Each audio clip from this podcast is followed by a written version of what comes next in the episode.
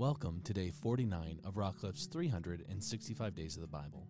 Today I wanted to share a highlight from our readings, which can be found in Leviticus chapter 16 through 18, with a focus on chapter 16, verses 20 to 22, and an overview of chapter 18.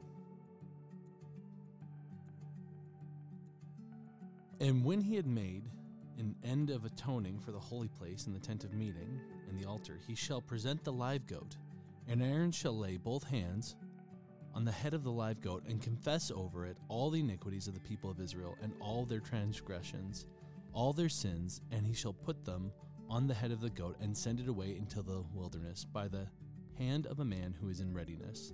The goat shall bear all the iniquities on itself to a remote area, and he shall let the goat go free in the wilderness. Now, this stood out to me because it helped clarify, if I'm being honest, where the term scapegoat comes from. I didn't realize that it had a biblical origin. To lay the iniquities and the transgressions on an actual goat and send it out into the wilderness. And on the Day of Atonement, what's interesting is there's there is the purification and the the offering for forgiveness, but then there's another goat who bears the iniquities of Israel and is essentially cast out from the community. And the similarities between the scapegoat and then the goat that was sacrificed on the Day of Atonement made me think of Christ, who did both, right? He he was the blood offering for all of our sins, but he also bore all of our iniquities, right? And was, in my opinion, the only living person to ever truly know what it was to be completely separated from God. While we're on this earth, even for those who don't know God, we still live in His presence because His presence is everywhere. But Christ felt true and complete separation, which I can only think was all the more devastating as He, as a member of the Trinity, probably had a the deepest possible relationship you can have with God and how much more jarring that would have been. And I'm brought to this place of awe and wonder.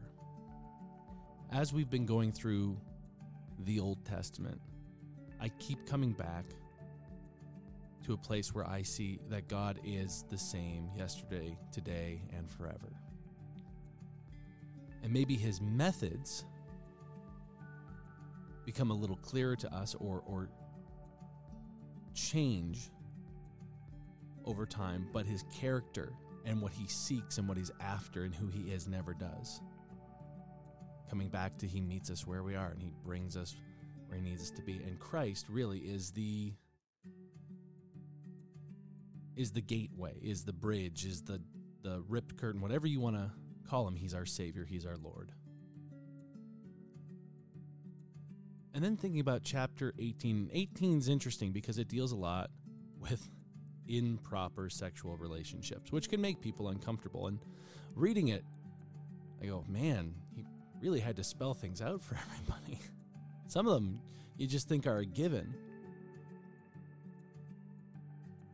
Essentially, you know, some people go, oh, well, it was more about genetic information, and we know this now. And some of these ones don't make sense because genetically you're not that closely related.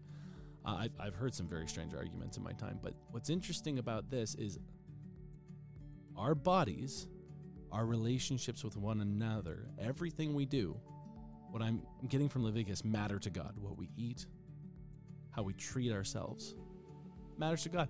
And it makes sense because sometimes we think of our body as less, but God made our bodies, and one day He'll give us holy and restored bodies. But we'll still have bodies and what we do with them even now matters. It matters. And in verse 18, the other thing that he brings up is the reason why I don't want you to act in these ways is not only are they atrocious, but these are the exact same sorts of things that the people of the promised land, the, the people who are currently living in the promised land, are doing. And you need to be different. You need to separate yourself from this world so that you can show them that there's a better way. And that's a powerful distinction. I'm so glad that we have a God, though, who walks with us and loves us and forgives us so that we can have freedom, so that we can find life anew. May you be encouraged by the word and built up in the spirit. Join us tomorrow for another highlight, and until then, be blessed.